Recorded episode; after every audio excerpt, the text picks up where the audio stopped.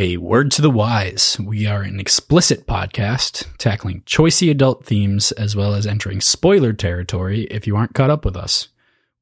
This week we have read through chapter 59. So we read chapters 50 through 59 this week.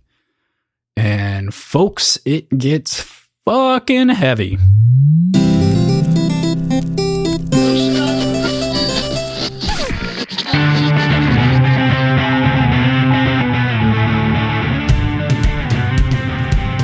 Hey there, this is Cross. And I'm PJ. And we are Words and Whiskey, a podcast for veteran and novice readers alike. We tackle fiction novels and love to talk about what we're drinking. Think of us as your drunk weekly book club. Now, Crossland, do you want to know what I think of your selection for this weekly book club? Yeah, go ahead. I, I'd love to hear what you.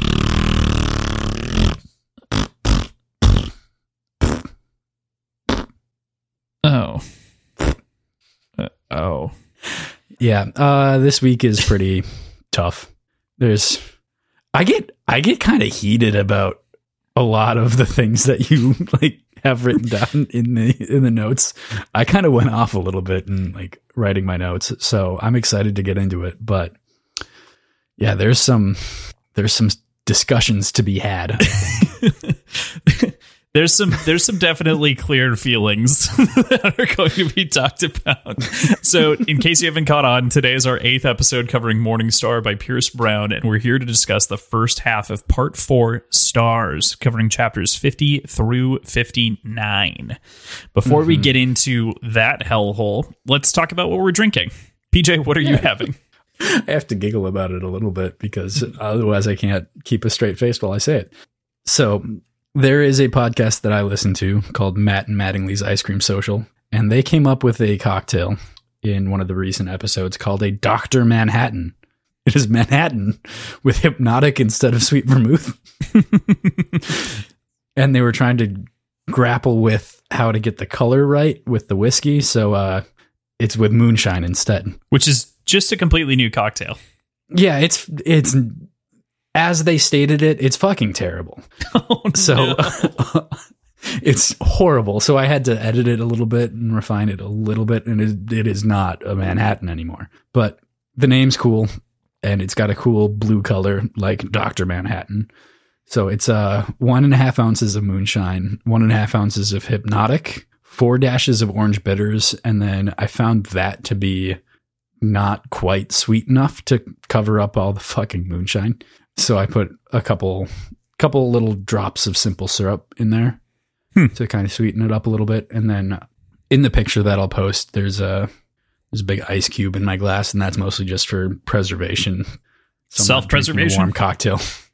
well, I mean, because we make the cocktails and then we go over our notes. We should change that. We really should. Like we've talked about this quite a bit. I generally leave mine in the fridge because I take like a lot of time now to take like the photo and do a lot of setup. So yeah. I generally take the photo and then put it back in the fridge and then get it out. I still think if we just had like a five minute break between when we go over the notes and when we start recording, we could have like a really good cocktail when we actually start recording. Not that it's bad most of the time, but probably true. Fair. And then then we're not tempted to drink it before. That's that's true for you because I drink water before we start the show. Well, you talk more during the notes. fuck you. Uh, you know, agree. well, this is just how it works. Like you wrote the notes, so, so you're describing them to me. True. What are what are you following up with? Uh, I've got a triple IPA from Black Stack called Triple Stacks. Nice. I think it was supposed to be their third anniversary beer, but um, COVID. Yeah, so it was supposed to be yeah, but COVID. So their fourth anniversary was March thirteenth. That's pretty funny. So I think this came out like right before that. Hmm. Interesting. Sounds like a good. Anyway, that's what I've got. What about you? I am having a bourbon Rickey, which is really simple. It treads the line between like a bourbon sour and otherwise, like a number of those drinks. I, I was basically looking for something that was an interesting spin on something that I'd tried, but not quite the same. So, bourbon Rickey is two ounces of bourbon of your choice, a half a lime in a highball, and then you just top the highball with sparkling water. So, like half a lime, as in half the juice of one lime, So you juice the lime, or juice the half the lime, and then you actually just stick the lime in the highball.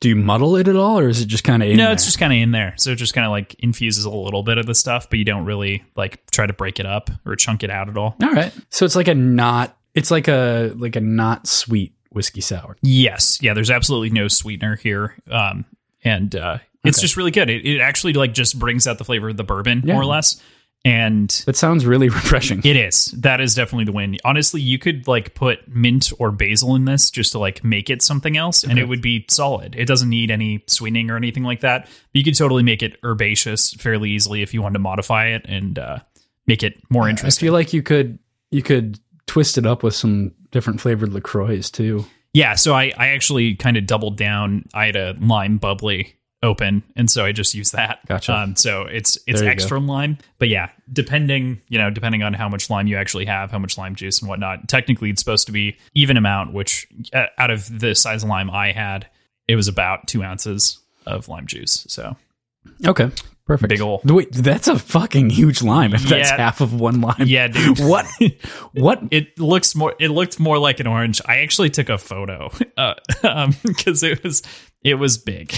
Like I feel like it's usually one and a half ounces per lime. Yes, this was closer to like a small orange, but it was a lime. Oh my god! Yeah, right. It's super good though. It's super good flavor. Did not fit in the highball found easily. a new fruit and decided, oh, this is green. It must be a lime. When in reality, he's got like mutant fruit. it was a kiwi hybrid with a lime. That's why it was a little fuzzy. Oh god! Just kidding. Uh, I'm following Oh, no. that up with Evergreen Brewing's uh, pet insurance. It's a combination between them and Non Sequitur Beer Company, and it is Oh, I like that name. delicious. It's a double IPA, and it is super good. But Pet Insurance is the beer from Evergreen and Non Sequitur. I like all three of those names there, both brewery names and the name of the beer. I applaud. Yeah, it's super good. Very It sounds all, all around. Like the beer's really good. The companies are very good. Yeah, I, I just need comment no further. There you go. All right. Well, we have a shit ton of stuff to talk about today. Mostly sad stuff.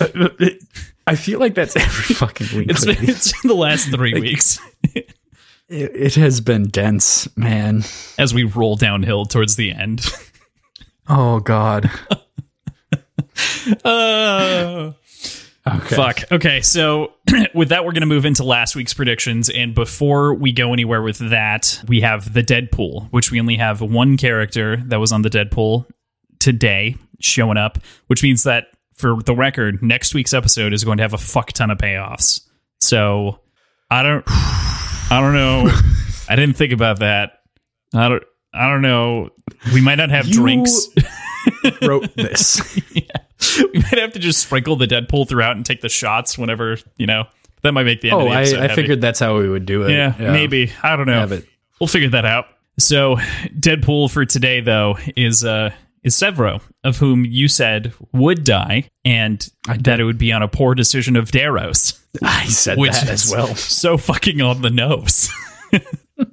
so, cheers. Take my little shot. There you go. Here, I'll have a little sippy poo with you, but mine's not a shot.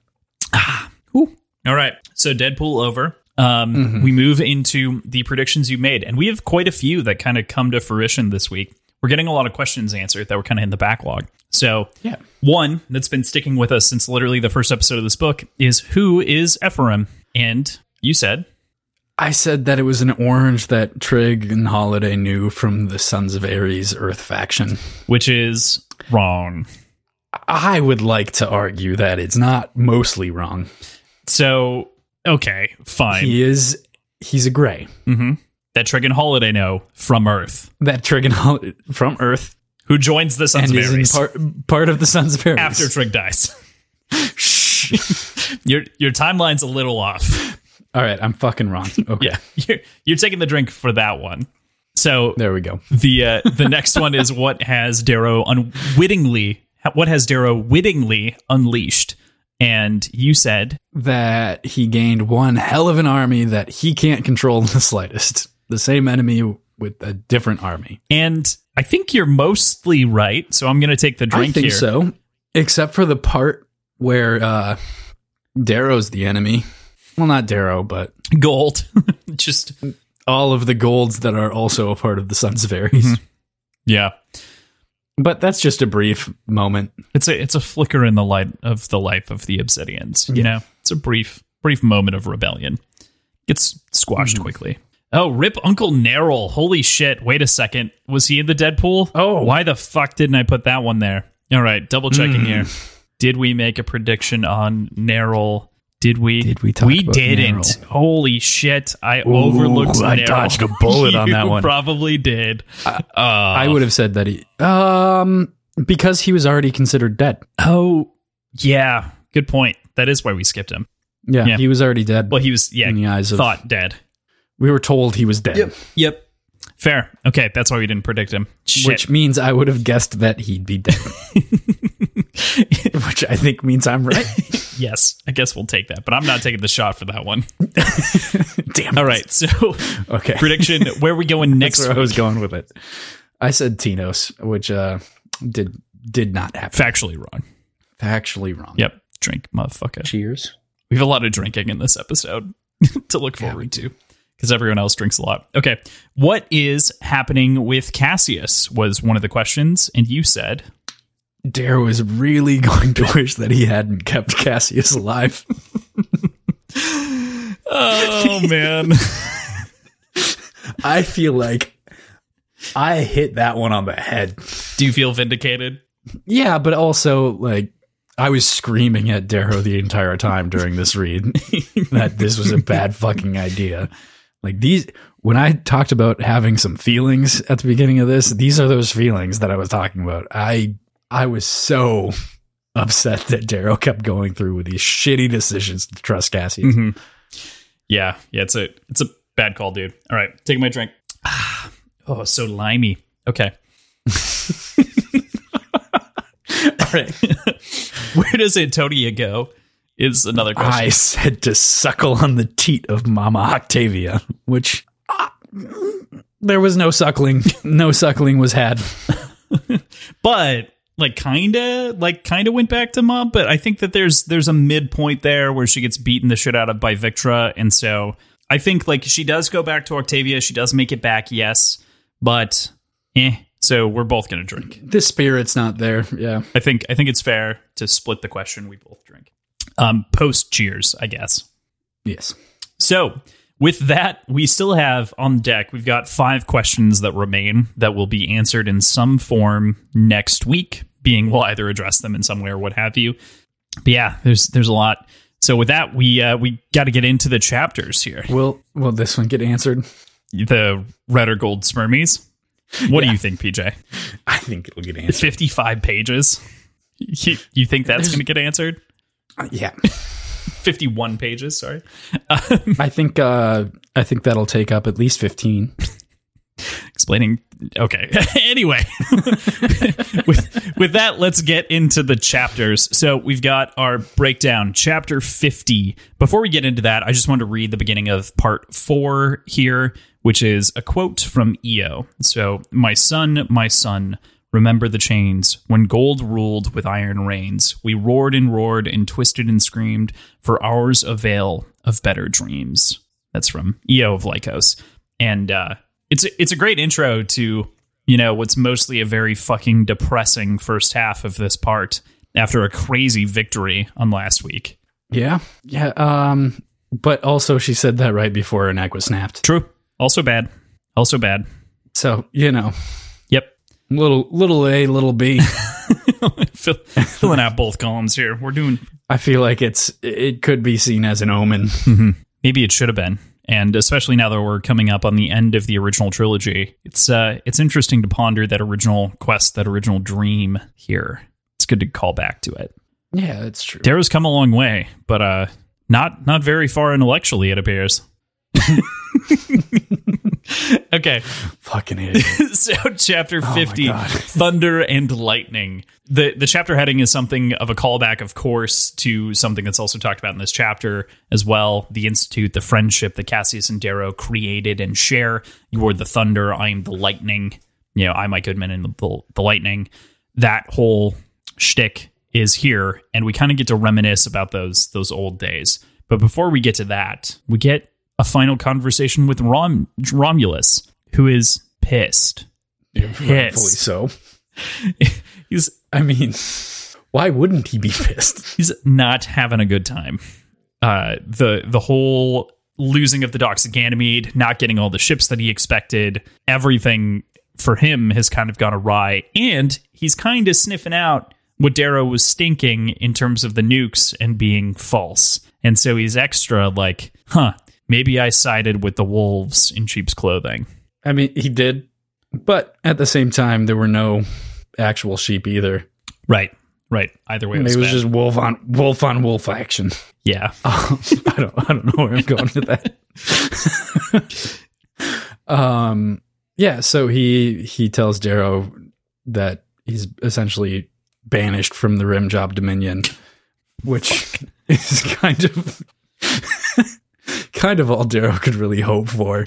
At best, this started off as a shaky relationship, and uh, the fact that he gets to leave without any hostility is a lucky, but b kind of a function of the fact that he's got a bigger space force. Like, what's he gonna do? Mhm. like, Yeah. so, yeah, he kind of fucked him over, and I, I feel like that'll come back to bite him a little bit. But he's also way the fuck off in the middle of nowhere in space. So, yeah. what's he gonna do? Right. What, what really is Romulus Elrock going to do now? Um, I think it's so interesting that we get introduced to these very different critical characters, and then we also so quickly leave them, and we say we're never going to come back, and it's very much like, okay, do I do I believe you, Pierce? Are you are you going to leave them there, or are they going to come back as new toys in your toy box? Hmm, something to ponder. I think I think they come back. Yeah, they're too interesting not to in my head. So I think we've talked on we've touched on faith a lot, and specifically relating to Darrow. We enter the rest of this chapter before getting to the portion with Cassius with Roque's funeral.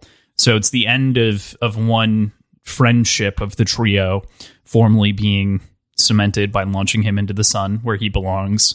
Um, you know, either alive or dead. Either way, launch Roque directly into the sun, and ah, it's it's interesting because Darrow talks about faith again. He's kind of reemerging on that subject. He wishes that Roque believed in an after after like life like he used to, and like Ragnar did at the end. And but he he himself, Darrow himself, doesn't believe in it. He wishes that sort of peace, that confirmation of serenity of the afterlife for Roque. But he doesn't believe that it's real. It's just kind of like he he wishes that Roque was numb to the pain before he went. Yeah, I, I think you hit it, hit the nail on the head there. It, it's less about wanting Roque's spirit to be saved or anything like that, and more about thinking back on on this man and wanting his last moments to be looking forward to something rather than just kind of staring into the void. Yeah, I I Like I, I think I think it's more just perception than anything else. Definitely, definitely, and I think that this gets back to something that we've talked about a lot, which is that Darrow's become numb over the course of this book to a lot of different things, but Roque kind of drugs some feelings out of him again in a different way, where it's it confirms that he doesn't believe in the afterlife or in the veil, things of that nature, but he does kind of warm up to the idea of having feelings and he has feelings and he has deep emotional he feels deep emotional loss for someone who literally wanted him dead which is i think fascinating and, and different than kind of the darrow that we knew before you know you could almost to some degree you could compare Roque and Karnus as antagonists of the the two books right of Golden Son versus this book and Yeah. they effectively occupy the same place as an antagonist. It's just that one has a lot more backstory, but he was still going to stab him in the back and kill him just the same that Karnus was. Perhaps not literally put the blade to his neck, but Roque definitely was going to give him to Octavia, who was going to put the blade to his neck, which huh, Yeah. Cassius After does. So Literally dissecting him. yeah, I mean, yeah, it's it's an interesting parallel, and it's weird that he hurt so much for this and not every other individual life. You know. But I think this plays into one of the problems that I have with Darrow that I think I'll get into later when we talk about Cassius. Oh, you mean like in two questions? Okay. Yeah. uh, it wouldn't be me if I didn't talk about the poetry that was used here at Roque's funeral as he's sent off to his grave in the sun, which is also a great image, a grave on the sun. Pretty cool. Darrow recites a very specific Shakespearean poem here from Cymbeline, which is considered one of the problem plays or forgotten plays. It exists in a spectrum of like not great Shakespeare. Also, we're not sure if we can properly attribute it to Shakespeare. There, there are some of those issues that exist, but it's generally considered Shakespearean. So the, the poem as it reads is Fear no more the heat o' the sun, nor the furious winter's rages.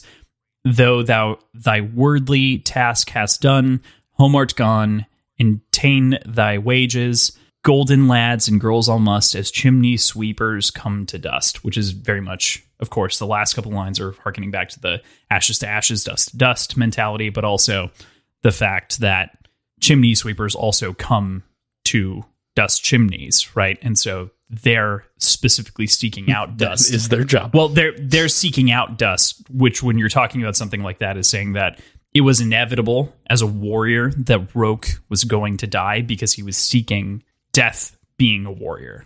Okay. So like that's that's sort of the the analogy there.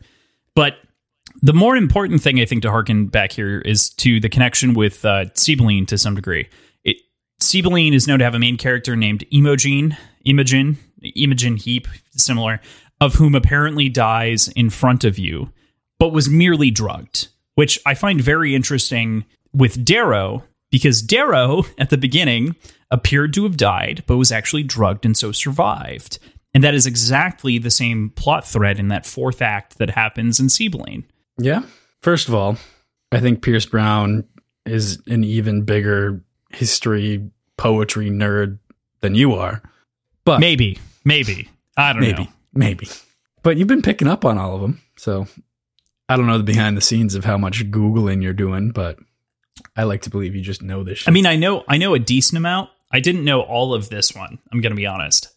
Okay. But this this is one that I was at the very least aware of. And when I read it the first time, I think I searched it and I read the whole play. And then, you know, on this reread now, we're uh, we're going through it. I'm I'm picking it apart because I know the play. now, enough. So, So you mentioned this kind of following the parallel of Darrow, but maybe it's grasping at straws a little bit, but this also kind of follows a thread that happened to Roque in that he was poisoned and not like left unconscious, but didn't actually die. at the gala, yeah, yeah, yeah, at the gala. That's interesting. I think that actually also kind of feeds back into that final line that as it as chimney sweepers come to dust, where there's sort of this inevitability of him returning, and so saving him and drugging him might be a way out of it. It's worth noting that the main character, Imogen's brothers, are there at this funeral for these two warriors of whom are dead, and they are singing this song over top of her grave. The story has a kind of Mulan esque tone where she isn't supposed to be a warrior. She's not supposed to be there. They don't realize that it's her. And so there's there's kind of this hidden identity thing as well, which seems to also overlap with kind of Darrow. And also, if we wrap it back to what you were saying, Roque's Im- or Darrow's impression of Roque or Roque's impression of Darrow. Either way, there's there's a secret being kind of hidden among that relationship. I think it fits. By the way, that said, for a futuristic society, they sure do like to poison people. True. There's a there's a decent amount There's of a it. lot of it. There's a lot of fucking poison. a couple of those. Yeah. I would I would think there'd be better ways to kill people uh, several hundred years from now. I mean, there are. They're called star shells, and you just land on them and they go splat. The people go splat. Or you put them in a star shell and fire them at the sun. Yes, but like on a very gradual curve, so they just rotate around it for a bit. Or put them in a star shell and hit them with a fucking EMP because apparently that works too. It's a nasty situation to be in. That's dumb. That's the dumb thing to not have a failsafe on. anyway, Uh, the section I think I already ranted about that one. True. Fair. The section with Roque's funeral ends with a quick semi Easter egg. I, I guess. I, I kind of feel like I'm only mentioning this because I'm going to be accused of not mentioning it if I don't, because people are so aware of it. But the con- there's a conversation spoilers for Goodwill Hunting. There's a conversation near the end of Goodwill Hunting where Robin Williams' character repeats, "It's not your fault," and he repeats it four times to a breaking down Matt Damon while he's breaking down in his arms. And I don't know if this is so much an Easter egg as much as it is just like a real human moment here that's shared between characters that's logical. I can imagine this in a number of different circumstances. And I've also seen people who have lost people close to them behave this way and kind of have those, you know, you have people reassuring them and there's it's it's also kind of like a release valve for their grief to say like it's not your fault and then they can kind of like just let more go in gushing waves. So I'm I'm a mixed bag on whether or not it's an Easter egg, but I have to bring Yeah. it up because otherwise, if you bring it up, then I'm going to have to drink via our rules. so I if that's an Easter egg or if it's supposed to be one, that's pretty fucking weak.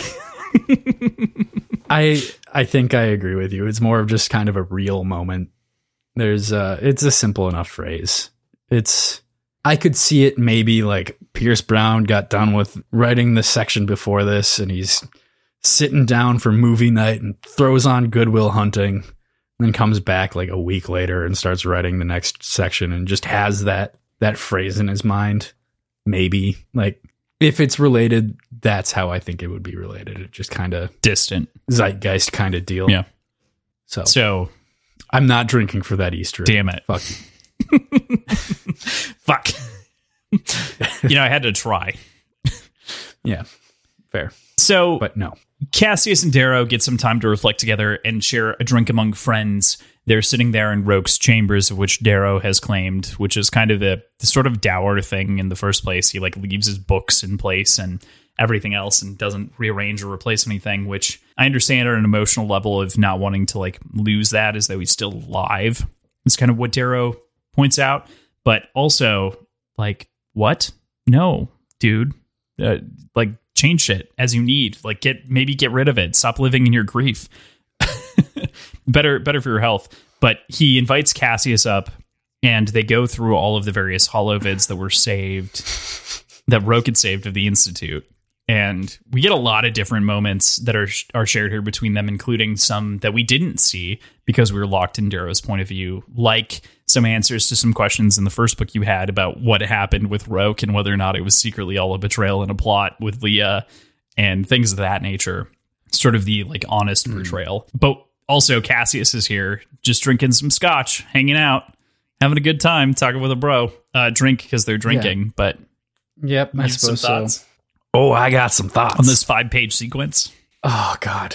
So this entire time I was just thinking about how stupid of an idea that was for Darrow to invite Cassius there. And here's kind of the point where it was kind of culminating in my understanding that Darrow is making decisions more and more emotionally Mhm. in this book. Even though he's constantly talking about how the box took everything away from him. Like it, he's chasing emotional connections is kind of what it feels like Mhm.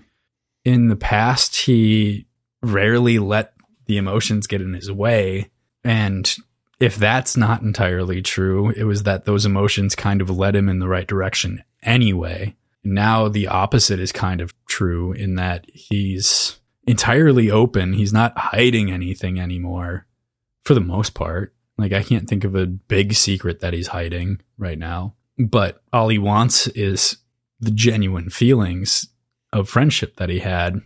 And this kind of makes for a fatal maybe literally mistake of letting sort of the cassius earworm into his brain. It, he's he's slipping up and i think it's entirely emotionally driven. Yeah. And he's trying to like hold on to those old connections. I can't help but think the the same thing to to varying degrees, right? I, I think that there's also something to be said about a number of the different things that Cassius brings up here, which is, you know, the fact that they are these different elements of thunder and lightning. They are without war, they're just men with without kind of the violent impulses. And I find that really interesting, especially given kind of the betrayal that you're obviously talking about and sort of the the reflection that Darrow has on these memories is that I think Cassius is saying that if it weren't for war, if it weren't for these violent circumstances, they would be incredible friends. and they would just be men. They they wouldn't have the same internal drive. They wouldn't be the same people at all without the circumstances. So I, I think that it's an interesting point, and I'm glad that you also brought up the other component relating to the way that Darrow's kind of his emotionality throughout the books and how that's changed here. I don't know. I just I don't think that they would be friends without the war. I think that that friendship was severed before war happened. And even even now, like even if Julian's death was forgiven now, that's a long fucking time to be in a blood feud with somebody. Yeah, okay, let me let me clarify a little bit. So, my picture is the initial meeting that like Cassius and Darrow have well before they go to the institute where he invites him out to he invites Darrow out to Agea and Darrow doesn't fully know even gold lingo at that point. And so he avoids going and hanging out with him. But I think they would have been friends, or they could have been. But a combination, when I say war, I'm thinking about the entirety of society and the Institute and everything else. Because Darrow wouldn't be even in this situation if like the color paradigm didn't exist. You know, it wouldn't be Oh, that's it wouldn't be a problem, right? Um, Darrow might also not be his friend because in theory he's a red, and you know even if there were blending of colors, I don't know. Anyway, I, I still think that it's a worthwhile point, though, that I think that they would have been friends.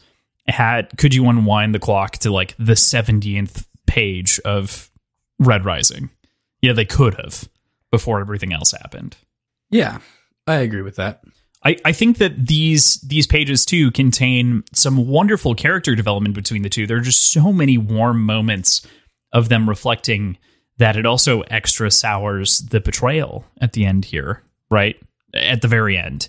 There are just so many moments where they're reflecting and they're talking about like the different moments with Quinn where you know Cassius and and Quinn had their their moment together while Roque was still planning after Lea before Lea died. Lea gets stolen by wolves from the cairn that Darrow built, which is terrible. Yeah. And you know, like that's Didn't build it deep enough. yeah, it's that's awful. Parents don't even get the body. Like Jesus, yeah, bad time, bad time. That institute, bad time.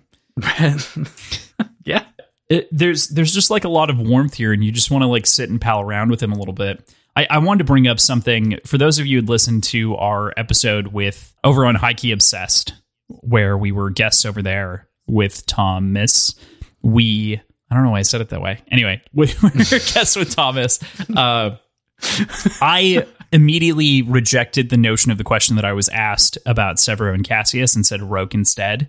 And that was partially because I didn't want to hint at anything and like build anything up to PJ so much. But I, I do actually pick Cassius's relationship over Roque's or Sevro's in, in this circumstance because I do think that there was so much that was built there on that core friendship and that it was a betrayal that I think on a long enough timeline with enough experience, had they not been pitted against each other, let's say the academy thing works out and the long plan that Fitchner had works out where Darrow would gradually become the sovereign over a number of number of years, decades of time. I think that Cassius and Darrow would have eventually became at the very least not enemies again and friendly. And I think that's kind of what we experience here. But at the same time, maybe it's just a taste. Maybe it's just a lick of that. And uh, maybe it's all a lie. So, yeah. Uh, I don't think it's a lie. I don't think anything here is a lie. I think um, this entire conversation, like this entire scene that we're talking about with with Darrow and Cassius kind of reminiscing over things when they're when they're talking about I don't know, Darrow apologizing for the killing of Julian and them just kind of hashing it out a little bit and talking like old friends. I don't think either of them say anything untruthful No. but even even if that sort of transgression is absolved in the eyes of Cassius, there's still many other things that Cassius is personally at odds with against Darrow. Mhm. So I, I think at this point, even without the familial reasons for hating each other or for Cassius hating Darrow, I think the the feud is too too large to resolve over Scotch. Yeah, th- I, I think the feud is society, right? Because I think that to some degree, Cassius kind of in this conversation doesn't fully let go of of Julian and what had to be done in those moments, but they do actually talk about it in a real way for the first time, right? And he's he's kind of like, I killed two of your brothers, and he's like, oh, I didn't really care about Karnus. and, and he's kind of like, yeah, What did he say? Like you can keep. yeah, you can keep Karnus, like right? And it's you know, I, I think that it's also maybe Cassius coming to terms with the reality of what he was forced through in the institute, what the institute forced on the two of them, and that's why he hasn't really been able to come for his blood since you know he was made a fool at the gala. But Yeah, yeah. It it it was very unfair Mhm. of Cassius to sort of come after Darrow so harshly for the for the death of Julian. Mhm. Like, what was supposed to happen? yeah, Like, yeah, it's it's a very it's a very like teen thing to do, which is also how it's painted. You know, yeah, that's fair. So I That's a good point. there there are only a couple more things here, but I, I really like the the conversation here that happens near the end, which is I'm tired of this war, Darrow. He replies, So am I, and if I could bring Julian back to you, I would. But this war is for him, or men like him, the decent. It's for the quiet and gentle, who know how the world should be, but can't shout louder than the bastards. I think what's really interesting here is that Darrow has spent a lot of time reflecting, and it's been quoted a couple of times as headers, various sections. But the the quote that was said by Karnus au Bellona, but we all we have is a shout in the wind. And this is almost Yeah. a reflection directly of that quote here. You can't shout louder than bastards. All we have is a shout in the wind. The bastards like Carnus and like Darrow and like Cassius in these situations are shouting very loudly, and they drown out the they're they're the warlords. They drown out a lot of the other voices that could and perhaps should be in power. But the voice of the loud, the voices of the loud are the ones that are in power. I mean, ain't that the truth as far as current society goes? Too. Yeah. Right. Like, if if being loud and being the vocal minority wasn't so rewarded, it'd be interesting to see how social today. hmm Yeah. People are fucking crazy. Yeah, that's definitely true. But- it's led us to an entire So am I. Crazed. So I guess. crazed presidency. So there's there's that. Yeah. it and you know it's it it stretches further, of course, within the society. There's this kind of there's the obvious perceived wrongdoing of Darrow on behalf of Julian, but there's also the like underpinnings or undertones while they're talking where not only is is there forgiveness but there's understanding from Cassius's side as to his as to Darrow's family. Darrow's family is being repressed within the system. And so it's like, yeah, well, I had to kill your brother because you fuckers decided that that was the way the rules are. Like my family doesn't even get to be a real family above ground. And like we're We're mole people. mole pe- right exactly and like he's kind of they don't say that obviously but they talk about kieran they talk about marrying dio kieran marrying dio and it's man there's this entire other element to family here that's an entire layer to unpack on top of all the other Yeah. political stuff but yeah Yeah, it's true. i think it's a fantastically written chapter if cassius weren't such a fuckhead in betraying um, darrow here Yeah, I saw it coming. you're like I I, really did. I was so angry. I was so upset reading this chapter and just vindicated by the the end of it. you've been talking about it for a bit I was so upset. So, chapter 51 Pandora, which is the ship that Antonia controls, the Julii ship. We shift from that night with Cassius to a meeting with the newly captured fleet of Antonia at Victra's hands, which is how it, it's just so satisfying for her. I I loved the the message sent through. Bitch captured, Cavax free, victory mine. just simple and tells you everything you need to know. You know, I, I think it's also a great callback to some degree to the first book because Victra like self identifies as a bitch, which is funny in a way where she like totally nodded and like agreed in the first book. And by the way, how evil she's become since those Was that moments. was that Victra at that point? no, no, no. That was that was, was that Antonia. Antonia? Sorry, did I say Victra? I meant Antonia. You did say Victra. Antonia self-identified as a bitch. My bad. Yeah. In the first book because Victra was not introduced until the second. So Right. yeah, it's it's great. It's a great moment between them, and man, what a good thing for for Victra. Basically, to have like open rebellion happen on her mom's vessels because they're like, yeah, fuck her. We don't like her. We like you. You're technically the inheritor by the will, so we agree. Easy. Exactly. But before we get to you know talking about more here in terms of what's going on in the ships, we get Sophocles. Oh, cute fox. Yes. Oh, it's so nice. It's so nice. Except for that mouth kiss, that open mouth kiss. What the fuck was that? Uh, uh, yeah. So I've been trying to figure that out, and I think I've got an idea. I think calling it an open mouth kiss was more for shock value. I think it's more like, recoils even. like, yeah. Okay. Good point. All right. I don't have a whole much of a leg to stand on then. Never mind. I was gonna say it's kind of like how when some larger slobbery dogs come running towards their their masters, just kind of lick lick their face. you know, it actually does feel similar. She doesn't recoil, she cringes, but it's, you know, Yeah, just kind of him with his mouth agape, getting licked by the fox. That's- is kind of what I imagine. yes, I, I agree. That's also what I imagined. But, you know, open But mouth kiss. Describing it like an open mouth kiss is kind of funny. yeah. I mean, if we're considering like dog kisses like licks, okay, fine. Sure. Mhm. Yeah. So we move on from Well, what else would it be? It's a fox. Well, I mean, I don't know. Uh, you, yeah, I don't, do you kiss the whole snout? Do you like swallow it? Like, how does that work? Cavax probably could. I know. That's open mouth kiss, man. That's why I'm confused Form CPR on the, on the on the fox, fox. on Sophocles. You know, it's it, it's a moment. So we we cut to our two prisoners, Thistle and Antonia, and whoever gives information to Darrow first gets to live. Except, like, of course, Antonia is not going to get to live if Victra says anything about that. Like, there's no way Victra's gonna let Antonia live. I mean, I could see Victra letting Antonia live in some sort of loophole-ish way where she puts her in an es- escape pod without steering or food or water and fires her towards the sun. It'd take a bit. That'd be good reflection for her. Yeah.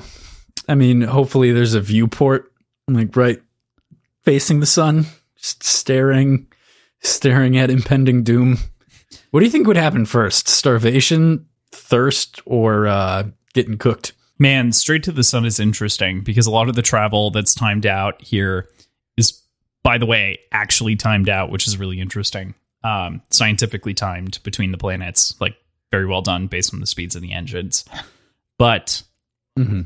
the travel distance straight to the sun, like that's you could just fire in a straight line effectively. You just have to compensate for the gravitational forces of the planets as you pass. Oh. I'm them. saying, I'm saying well, what I was from here, I'm, I'm curious. I'm curious if it's going to be long enough where she'd die of hunger or starvation. I think she would die of hunger before she would die of the the sun, and that's what I don't know.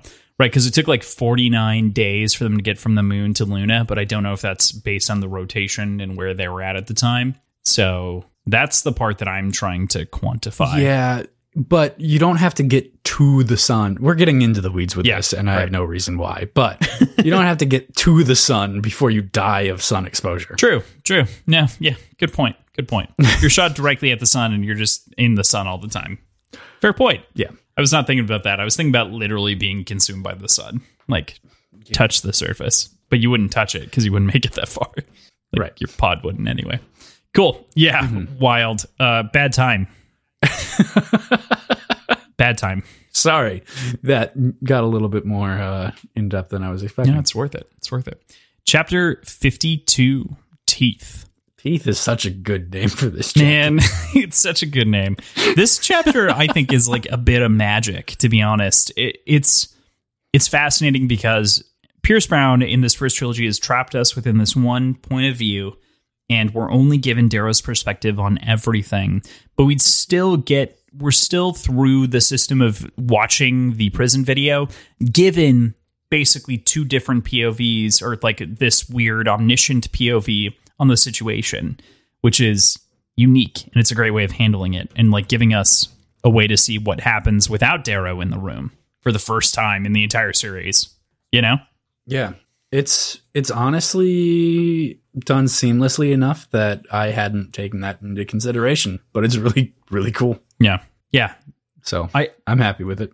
I think the trick of this chapter isn't the just the one that Pierce is pulling with the POV, but it's a careful game that Antonia plays to rile up Thistle enough to get close, to pull her hair through the bars, and to literally cave her skull in. And it's a fucking gruesome moment here, with her skull bending around the bars of her cell. Like, oh, oh. So this for the longest time was giving me issues as far as trying to imagine what this looked like. the cell. What the cell? The cell, like. the cell Yeah. itself, like how because I imagined it, even though it says it like five fucking times that there's bars in between the individual cells. So they're like looking at each other. But I still imagined it like a typical like prison cell where there's walls between the cells and then bars mm-hmm. kind of in on one wall across the entire line of it. So I was thinking Antonia had to like reach her hand around and like get into the other cell and somehow enough have enough leverage to beat Thistle's fucking skull in. But no, I'm just a dumb idiot who can't read apparently, which we knew, which welcome to the show. Yeah, that's that's what we're trying to fix here, kind of. Yeah. But it, it kind of goes to show that no matter how many times you describe in your book what something looks like, someone's going to miss it. And that someone's me. yep. Hmm. Uh, Yep. y- Just to just to clarify, I think that I actually, out of any moment in the series, this was the one that ended up being the most confusing for me on first read through and in subsequent read throughs. It's something that I've just kind of breezed over without thinking about it. But I I agree with you. I think that it's so tucked into the dialogue. It's it's he's he is very clearly trying to point it out by burying explanation of what's going on by actively showing the room through characters' actions and perspectives. But it just wasn't perfectly clear. Yeah, I, I definitely agree with Well, you. Well, it was perfectly clear. I just missed it. well, what it, what I'm saying is it wasn't perfectly clear because we missed it because we glance over this and we can't fully picture the room. Okay. Which Yep. which I definitely agree with you on. I think that when I started to like absolutely pick it apart at the slow level, it's like, oh yeah, clearly, okay, there's bars between the jail cells. Also, what prison has bars between the jail cells? Because you get this shit. Like this would happen. Uh, you like know? holding cells in drunk tanks. Yeah, I guess, and that's maybe the thing is that these are more holding cells for prisoners of war. So that kind of makes sense. Yeah. You're not going to see people try to strangle each other through a holding cell. Well, Normal. apparently you are. Yeah, we we literally see uh, Thistle's skull rip. Mm-hmm. Um, also not on the Deadpool for some reason. Okay. Well, she's a howler. Yeah, I mean, she was not a howler at the end of Golden Son. so, yeah. Good point. Yeah. Want me to guess? No, because I'm not taking a fucking shot for that. So, Antonia trying to sell her sister coming in. Obviously, Darrow and everyone else is rushing down. They're trying to get there to actually free Thistle before this happens, before this gruesome mess happens. But it doesn't. Victra is the first one there. And Antonia trying to sell her sister on needing her is hilarious to me and absolutely does not land with Victra herself. Victra literally breaks her face. And I love Yeah. that description of just it's so it's it's pure, it's wonderful, it's brilliant. Breaks her face. Breaks her face. Yeah. It's unfortunate. Yes. Unfortunate for Antonia to be turned into a mush face. Yep. Uh, she was very, hmm, I don't know, proud of her beauty. She was aware of it, certainly, and used it as a weapon oftentimes. Mhm. And uh, now she's a mushy, mushy face. So, you know, joke's on her, I guess. Yeah. She um she deserved it. I think, I think it said the orbital bone was pulverized Uh-huh. later on. Uh-huh. uh-huh. Yeah. Antonia actually like when I said mush face, like she really doesn't have a Yeah. Oh, yeah. formable No, I- face. yeah, it is a literal mush face. Which it's it's shocking to me that she can actually as a note, it's shocking to me that she can actually even get through the next couple chapters without a heavy sedative, without some kind of pain relief. Because Do we know for sure that she doesn't? I mean, if I were Darrow, I wouldn't give. Well, Darrow's been making all kinds of nonsensical decisions. Yeah, so Darrow's maybe. been fucking nightmare okay. terrorist. like he's been a bad terrorist. He's been a really bad terrorist. True. The line, the line that I find the most worth talking about here, though, is this one that we've noted a couple of times throughout the read. You know, just her head is caved in. I stare at it, wondering why I'm not horrified at the scene. Some part of me has died, but when did it die? When did I notice? And and this Why is did I not notice? why did I not notice? Yep. Do you think you can pinpoint the time when Darrow's spirit broke? Like what what moment do you really think it happened? Um, I think the answer that is kind of obvious here, and the answer that probably people would be expected to come to, or like the, yeah, that readers would be expected to come to in this moment would be the box. But I don't think that's necessarily the case. And I don't think he's completely broken. I think he's a little bit fragmented. He still holds on to emotion, like I said with Cassius, but he still feels strongly for his friends and even those who used to be close friends. And Thistle was never either of those. Yeah, I mean, She was never really close to him. he she was an original howler. Yeah, but she was closer to the Howlers than like she was just kind of part of the Howlers. He never really interacted with her as far as I saw. Yeah, fair? Individually at least. Mm-hmm. Yeah, it's it's tough because he was fairly certain in the last book that Thistle was the one that wouldn't follow him out of the Howlers, and there were there were a handful that he was commenting on that he was like pretty sure once they find out they won't follow me. Thistle was one of them. Thistle's uh, call out to Darrow as well here, I think, is interesting because she effectively she doesn't apolo- apologize purely, but she kind of comes around in a way that I don't think Tactus or Roque really did in their last moments before they died. She sort of said that I know that Darrow won't do these kind of cruel things. I know that he'll be better than the Jackal is, and she kind of has a, I think, a more complete 180 than I think Tactus does but she's not as well known of a character to us because we don't get that much time with her. I, I feel like she's actually critically underplayed inside of the story. You're, you're saying Thistle is underplayed? Yeah, yeah. I, I feel like if we would have gotten to know Thistle better, but we didn't, obviously, because of the circumstances of events, I think that her betrayal and then come around would be So better I, I think than Tactus's. Mm, maybe. I guess it depends. It depends on if she has more time in what she actually says. Yeah. Because Darrow makes a good point that she never mentions in her apology or in her pleading in that she she was planning on betraying the Howlers too. They were supposed to be at that at that uh The gala. triumph. Or the triumph, yeah. Sorry. so she was going to be assisting in murdering all of them as well. Mm-hmm. and she never addresses that, which could be just her trying to appeal directly to Darrow, and it it could be, well, it's definitely her uh, appealing directly to Darrow, but it's either she was trying to make she was trying to pick things that directly affected him as a means of getting his attention, being genuine, or she's making up what she feels bad about and didn't take the howlers into consideration when apologizing Mm-hmm. which would one could argue means that she doesn't actually care about that betrayal. So it'd be interesting to see what her apology would look like if it wasn't under duress like that. Yeah, yeah, I, I agree. I think the critical point that you just brought up is under duress, which is Yeah. you know ultimately where it comes from. But sadly, Rip Thistle, you probably get shot into the sun, but we don't talk about it. Maybe I don't know.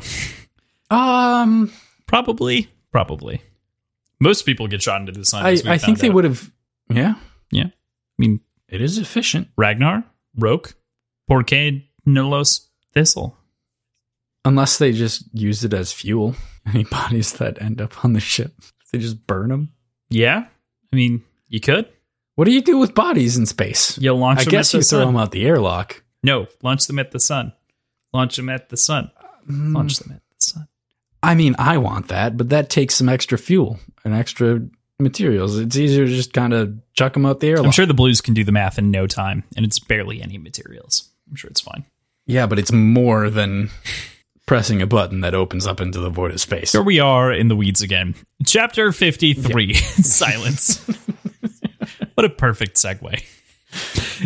ah, yes. Darrow's certainly having trouble sleeping lately, like he normally does in these moments after either committing, you know, I don't know, genocide, killing a bunch of people, which is in its own form kind of genocide, or like murdering friends or watching close people die. No shock. He's having trouble sleeping. It's a, wow. it's a tough life. It's it's tough when you like literally live the life of a crazed warlord. Yeah. yep. I mean, at least he's not Ares right now, right? Sure. the quiet moment here with Holiday, where they're sharing a tin of whiskey, which we have to drink for, is a great one. It's really funny that obviously it's presented in a coffee cup. He drinks it and he's like, "This is whiskey," and she's like, "Ah, you're catching on." it's just, I just, I, I liked how it was described. I take a sip, of, I take a sip of coffee. This is whiskey. what, it, what exactly is it? Four sixteen. Yeah. Let me, because I, I felt like it was written really, really well. They, I have to say, in this this last like hundred pages that we've read, the quips have been whip smart. They've all been so funny, so good. And this is what I what I think of when I think of, oh, of these quips. Go on. I sip the coffee. This is whiskey. Yeah. You catch on quick. She winks at me boyishly. It's great. It's just it's a it's a it's a great moment. It's a very human moment, and it adds so much to Holiday's character. Love Holiday, mm-hmm. great character. Yeah, and and they share stories here as well. Holiday gives us a bit about Earth, which is wonderful. As we talked about, like we don't get a whole lot of Earth in in the picture, obviously since the Conquering and the whole World War Three thing. You can almost imagine what she's describing the area that she's been from is Kansas. I get this picture of like totally Superman-ish Clark Kent, Kansas just fucking Smallville, the way that she describes everything, raised with uh, Trigg and whatnot. It's it's great. It's great. Yeah. So I got Iowa, but for the same reasons you got Kansas. So like I'm totally on board with you. Yeah. That said, does that make Holiday Superman? Maybe Trigg was Superman. Trigg was Superman. Trigg right. died. So Aja Asha has like kryptonite in her razor then. Yes, this is the crossover we all wanted. There we go. There we go. This is this is really what this entire series was about. This is this is Clark Kent fan fiction. All right, centering around Aja is Lex died Luthor. within two chapters. Octavia.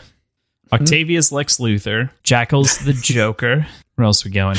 Um, Sevro is Robin. Batman. Oh, Robin no, Darrow's okay. Batman. kind of. Maybe Quicksilver's Batman. Quicksilver's Batman.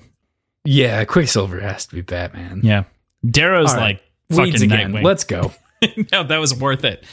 But yeah, no, it's it's great to see kind of the the family with with uh, Trigg and everything else, and getting kind of the backstory here with Ephraim, Trigg's fiance. We find out that he's a gray as well, worked security for museums and the like, and he's kind of a, a whiz inside of that space. He joined the Sons on Luna after Ephraim was informed of Trigg's death. And I think that that's very interesting. It speaks to the more general narrative of what happens with radicalization when people when people close are harmed by an opposing force, by something else, is obviously people are immediately radicalized against it because they care about the people that are close to them. And I think that it also paints a larger picture of probably what's going on in society right now. With so many people being actively a part of the Sons of Ares, there are likely society that's striking out against them to fight the Sons, but there are obvious casualties either within the Sons or side effects that are leading more people to join the Sons and to kind of change and defect. And I think that's really well planted and talked about here by Pierce. I don't know if I'm just reading too far into this because we're like analyzing this book so we should have called this podcast reading too far into this is what we should have yeah it. that's fair. Just kidding. But i this gave me like suspicion vibes. Like ephraim is suddenly because he was a character introduced before sort of mysterious didn't know anything about him he's left intentionally on the table as a mention and then nothing else. But suddenly he's like important and he's a part of the Sons of Ares and he has connections to Trigg, obviously, but Holiday as well. He's gone dark. He like I feel like this is being built up for him to be suddenly like the guy that swoops in and saves the day, or like becomes the sort of the Superman if you will, character. Yeah, the the Superman of some specific plot. of some Zack Snyder Justice League, perhaps. I haven't I haven't seen I have. yet. It's fine. Moving on. All right, there we It's go. it's worth Sounds anyone good. who's listening. It's worth your time. Continue.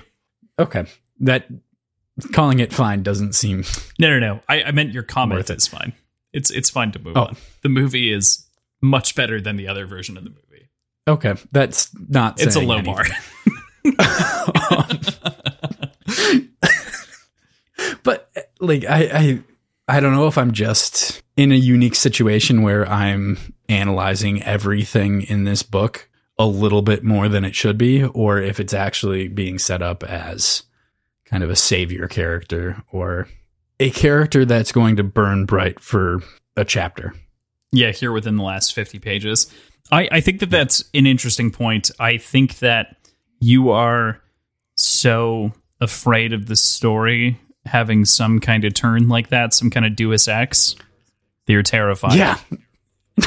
yeah. And that's, I think, the logical response at, at this point. So I, I don't, I don't blame you, but I'm mm. not going to answer your question. No, I didn't ask a question because I know you won't answer anything. Okay, okay. I posited a theory and you can respond to it as you see fit. So But non response means I'm right. that's not fair. With that, we're going to move into I'm right. terrible, terrifying. With that, we receive a communique that comes through the Jackal, broadcasting to all of the ships. It's on delay. Are you from like the 1940s or something? Fucking break! I was using my thesaurus, dude. I was just just thumbing you through. actually using your no, I thesaurus? wasn't. I wrote down communique because I'm a fucking asshole. So the Jackal Okay. kills Darrow's uncle Narol live on mm-hmm. TV, The Hollow, for everyone to see in a complete mm-hmm. show of mm-hmm. violence that starts a revolution, which is not unlike one that Darrow might inspire on the ships that he boards. It's a fascinating perspective of what it takes to like lead a revolution and it's a counter revolution that the jackal is inspiring among the rising against the golds and it's it's a fascinating mirror into the way that their characters mirror over the course of the series and especially over the course of the last chunk of this book Yeah. Yeah. so worst of all of course from the moment here is that Sefi is the one leading the rebellion aboard the ships she the very powerful obsidian of whom wields so much social control over a lot of these low colors is leading this charge So this kind of surprises me. It's not so much surprising that she took up any sort of leadership, but more that the Reds actually follow her. And it's not it's not everybody, of course, but um she's she's kind of the leader of the people that are further overcrowding their home of Tinos. Like they, there seems to be a lot of hostility towards the Obsidians in general not necessarily to the same level as towards the golds, but it's interesting that it's not a red taking up the lead here. yeah and i think some of that reality comes down to who can who can control the golds and that's going to be the obsidians they're the only ones who've ever actually been able to contest until this uprising That's and a good point. it's arguable that even the Reds themselves, without realizing that they are just a tide of people that can run over everything else, have pretty much sat still because they're so afraid individually of their one on one nature with golds. And that's why it took Darrow being a red that is a gold to kind of pull him up out of it. But I agree with you. Yeah. It is it is interesting that they don't lean on a different layer. And I think in some other distant reality, Dancer would be in a similar situation because he actually doesn't like the golds. He doesn't like the idea of golds. He actually thinks he doesn't core think, but he does have opinions that the rising is as much against society as it is against gold. of which mm-hmm. Darrow disagrees with because he understands and he's lived among the golds. And he's like, not all golds are bad, especially that Cassius guy. He's really not bad, guys. Really not bad. That one. He's good. He's a good boy. Yep. Yeah. He he's he's good. You you sound like you believe it. Uh yeah, I very much very much on on the side of gold. I love I love Cassius. I think he's a good character and I think he deserves to be uh redeemed in the story arc. No, he's not. Terrible fucking human and he's going to betray you, Darrow. Yeah. I'd love to meet a Cassius, Dan. With that, chapter 54, The Goblin and the Gold. We're king of transitions this week. it's so well done. Oh man, we're we are in a panic state where the golds have been captured and held by Sefi, namely Mustang and Cassius. Cassius, of course, being hung. I find in this moment Sevro. Oh, Muttering the Mustang phrase. knows that he's hung. Well, that's a different different there, PJ. Hmm. Also, it's it's like alluded that like Darrow has a really big penis, and that means Mickey made his penis really big. This That's an entirely separate conversation that gets back to the gold. and I expect Wiggly's. it to be answered by the end of the book. Well, As we it's definitely a conversation we'll we'll we'll have. we got to know the genetic kind of parts. We gotta know. We gotta know how gotta it works. Yeah, I man, there's this whole panic state, of course. I find in this moment Sevro muttering the phrase "death begets death begets death begets death." Again, here, the second time in the chapter section that we're reading is interesting because Sevro seems to have kind of sobered up a bit from being the childlike leader he was earlier on to being this kind of mature person who understands what needs to be done. It's also worth pointing out that death begets death begets death has been said seven times in the series, which is like maybe a theme, but It's not a theme. Theme What? is cooks. oh, Can't fuck with that. oh fuck. The theme Right. is always cooks, and I will not let you say otherwise. You're right. My bad. My bad. My bad. But uh, but the other bit about Sevro being a good leader now, as opposed to a piece of shit child. I mean, Child. let's kill himself here. Ooh, tries to Well, kind of. yeah. I man, I really like the line. The barbarian barbarity of it all chills me. What'd you make of the scene with Sefi and the low colors putting Cassius on trial? Kill that, whole bitch. Oh man. What are you waiting for? oh man. Why was he left for last?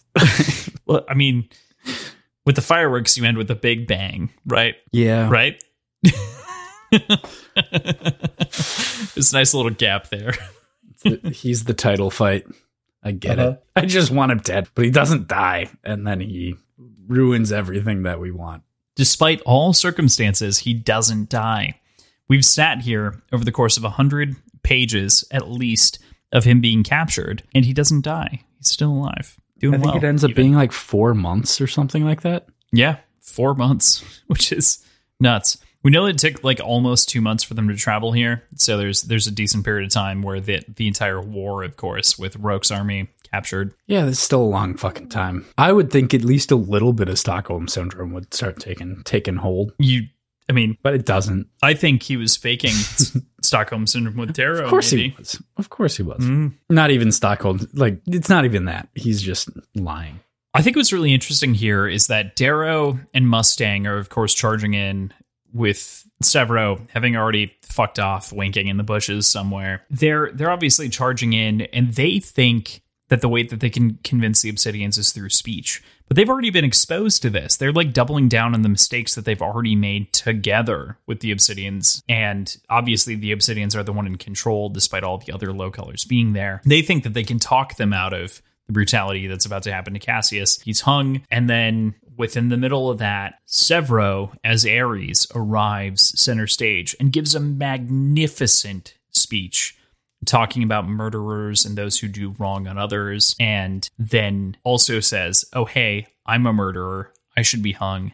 Hangs himself up. And man, is that, I, I honestly, I think that that on reflection, this is one of my favorite moments in the entire Oh book. yeah, I think it's it's, it is an incredible moment. It is very good. It it's certainly one of my favorite moments from Sevro. I, I think that it also shows a different depth. It shows a depth where Sevro, without talking with Darrow and Mustang about their experience with the Obsidians on the ice, understands the Obsidian culture because he was such close friends with Ragnar. He he lived with him and fought alongside him for a year, and they became buddies.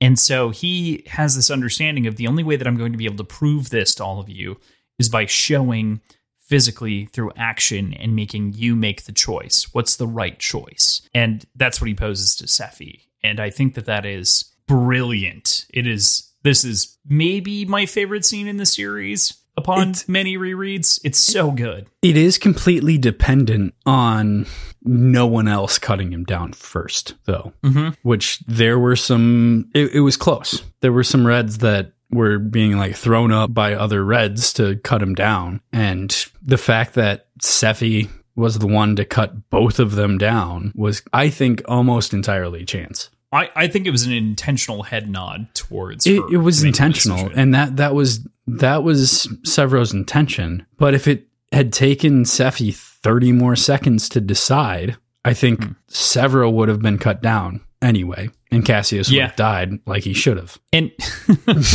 that's that's fair. And I also think that it's interesting that Darrow's perspective is witnessing the death of one friend to see the rebirth of another is fantastic in that way where Sevro is given new life, but Cassius might die for that new life. And fascinatingly, if we're talking about mirrors inside of this, at the end of this, Sevro dies so that Cassius can live and regain his spot in society to some degree, his honor. So mm-hmm. there's there's another mirror point right here that's made between the two of them.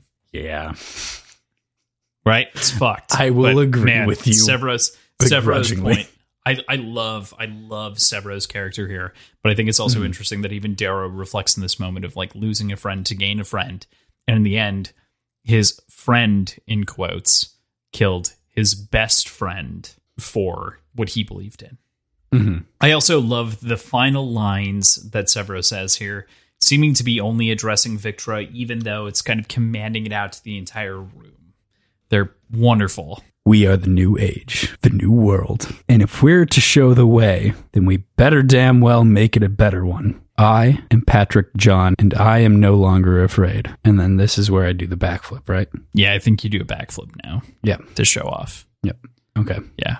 Then all the girls like swoon. Yeah. Yeah, that's the plan. Yeah. Oh, well, PJ, you made my heart thump thump like you a go. like a drum. So good work. if you're if you're calling out to me, here here I am. Mhm. Yeah, no, it's it's a fantastic moment, and of course, the next section is called the ignoble House Barca, which I think is a brilliant chapter title for the way that this whole thing goes. And we find out that Victra is so pissed off about all of the brilliance that happens over that chapter that she's like, "All right, I actually do love you. I don't want you to die, you crazy motherfucker. You're such a brilliant genius. Fuck you." And they get married. We're nothing. We're dating. We're nothing again. We're married. That's basically how this entire relationship went over the course Yeah. of like a, a month or two. Right, right. Well, four months probably with No. Cassius and whatnot. but We'll call. We'll give it six months, and that's still ridiculous. yeah, it's it's fascinating. But I think they also fit each other so well, which is Oh, they what I do. what I They find so great Super well. about the characteristics and the characters that Pierce has built is it was clear that Victra was never the successor to Mustang in a relationship way, and to connect her with Sevro makes a lot more sense in the way that they both behave. I feel like Darrow would be a much better decision maker if he had Victra in his bed next to him, though. Wow. Yeah. I'm gonna hold you to that. We're gonna talk about that Uh, I mean, a couple weeks at least. What's I'm- crazy? I'm I will hold myself to that. I That's fair. absolutely believe that. That's fair. We're moving on here. Chapter fifty-five. As we mentioned, the ignoble House Barca. We're we're getting laced moments here of a plan. One that is Mustangs from earlier in chapter fifty-three. The silence talked about very very at the very beginning that Mickey is executing clearly here throughout. What do you think that plan is? What do you think that moment is buried? Well, Do you think that it's something that we've seen that we haven't seen? I think it's something we haven't seen yet. We know that the doctor's kind of disturbed by the idea based on like her reactions Doctor to things. Virony. Verity. So for that reason, I think it's something animal human hybrid kind of carving thing. Um, I think it's a wolf centaur. I think the Howlers are going to. What? I think the Howlers are going to suddenly become carved into wolf centaurs. No, we're just gonna. I'm gonna refute that and move on. I don't. I don't. I don't try to like take hard stances on your opinions, but I'm just like, what do you think No. that would look like, though? That'd be super unbalanced. Dude, it'd be so front heavy. It would, it would be a problem. like you need like a weird back bending spine where like the wolf would come up. But so much Mickey where it'd can do that. like a I can. snake. I believe in Mickey. Do you not But believe point- in Mickey? It'd be like a snake, you know, like it, it would have like the bend of a, of a snake's back. It, it'd be a real problem. All right, so we'll just put the torso in the center of the wolf. That doesn't help anything, PJ. It balances it. Yeah, no. Um, mo- moving on. I also really enjoy the backing back and forth that happens here, comparing the injuries that I have been suffered. that you're able to just move on like that. All right. I'm here thinking about wolf centaurs. I'm so in charge of this podcast that I don't have a. Yeah, I- we'll see about can- that. Like I, Well, mm, mm, you're well, the first I mean, to go. you're in charge of the memes, so I don't, I don't know, man. Mm, I have not been doing great on that one. Comparing the injuries, that Quit getting both caught up on this, Crossland. Keep going. Man, I, I love the the comparison of injuries as they're like walking down the hallways, like blah blah blah. I've been through this, and he's like blah blah blah. I've been through that, and Darrow's like, well, I've been carved twice, and he's like, oh, always the fucking carving. You always gotta bring that up. It's it's just it's great. This this reminded me of like me and you bickering about things. Like we just were over the the horse centaur, Not quite that. the wolf centaur. Sorry. but just you know, you always play the colorblind card, and I never have a follow up. I ultimately win because it's a genetic problem. Just like Darrow wins because it's a genetic I don't think that's a genetic problem. that Fair was point. a choice. Darrow's choice. He could have said no. Okay, I thought you were talking about me. I was like, I don't have a choice at the colorblindness. Mm. Oh What no no no no! about? Darrow's Darrow wasn't genetically born a carved up gold a red True amalgam. It's uh, it's interesting. The other interesting part of this section is that we find out that Sefi used the opportunity of the riots to pull a coup to gain control of all of the Obsidians and call them just the Obsidian. I think that was kind of ine- inevitable. Not necessarily that Sefi would be the leader, but that would th- that they would sort of consolidate Yeah, because they're no longer working towards separate goals and are sep- they're, they're no longer separate factions. They are the Obsidian. They have one goal, and it makes sense for them to be unified. Yes. Yeah, I'd agree with you. Mhm. There, ultimately, the gain of Sefi unifying them is really just unifying different planets worth of obsidians, of which several of the different like war chiefs she had already rallied under her banner. Now she effectively has her color under a larger banner, which is fantastic for her, of course. Yeah. Then we lean into a wedding between Sevro and Victra au Barca. She's taking his name instead of keeping her own because her name is tainted. Awful, of course. She wants to reject her name at every turn, so it just makes sense for even in the last moment to to take that. Sevro was actually willing to take her name. And was Until confused when she like said otherwise. Yeah, was was very confused. I th- I think that's just a, a great warm moment, especially since we know that Sevro's body is a cold corpse later. yep. It's like the Widow Barca name Victra. lives on. But I think that Darrow mentions it, it's a great moment of normalcy here and unity. And I think that it is. I, I think that there's a lot of warmth that comes into the scene. I mentioned it so many times that the, Pierce's storytelling, when it comes to these like warm, heartfelt moments, really actually brings me back to like Tolkien's moments in the Shire and kind of the way that everything feels like this sort of drunken revelry and shouting and praising and kind of no no one's bearing down on us there are no problems we're all just hanging out and having a good time and i really get that here in the the wedding section Yeah, that's a super good call. Yeah, that definitely evokes feelings similar to that of the Shire. Mm, I'm on board with you. we we get a number of conversations here that i don't think are you know worthy of breaking down entirely but it's it's worth mentioning victra's conversation with darrow is wonderful the the moment where she's wearing heels that are too small for her from Antonia's closet, pushing Clown to go ask Pebble for a dance, and him being too too shy and maybe also too drunk at the same time, but needing another drink in order to consider doing it. Kavax and Daxo and their side conversations and dances, they're all fantastic moments that kind of happen within the dance. It's just like, man, I wish we could just hold this moment of this wedding still in time so that nothing would change. Yeah, yeah, I agree. I think that the book and the series should just end here. You know what? I'm calling it. That's the end of the book. That's the end of the series. We are Words and Whiskey. Goodbye, folks. I hope you enjoyed the book.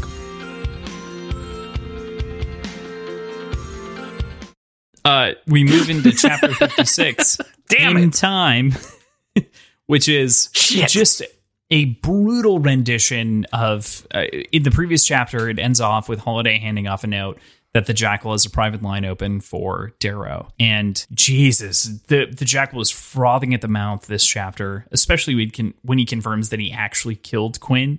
Which ultimately led to Roque's fall. Yeah, right. So we get confirmation here of those moments. We get confirmation here that it was true. And he literally like thumbed a piece of her skull into her brain and was like, okay, well, if I leave it here, she'll just have brain damage and she'll be drooling. Will Roque still love her drooling?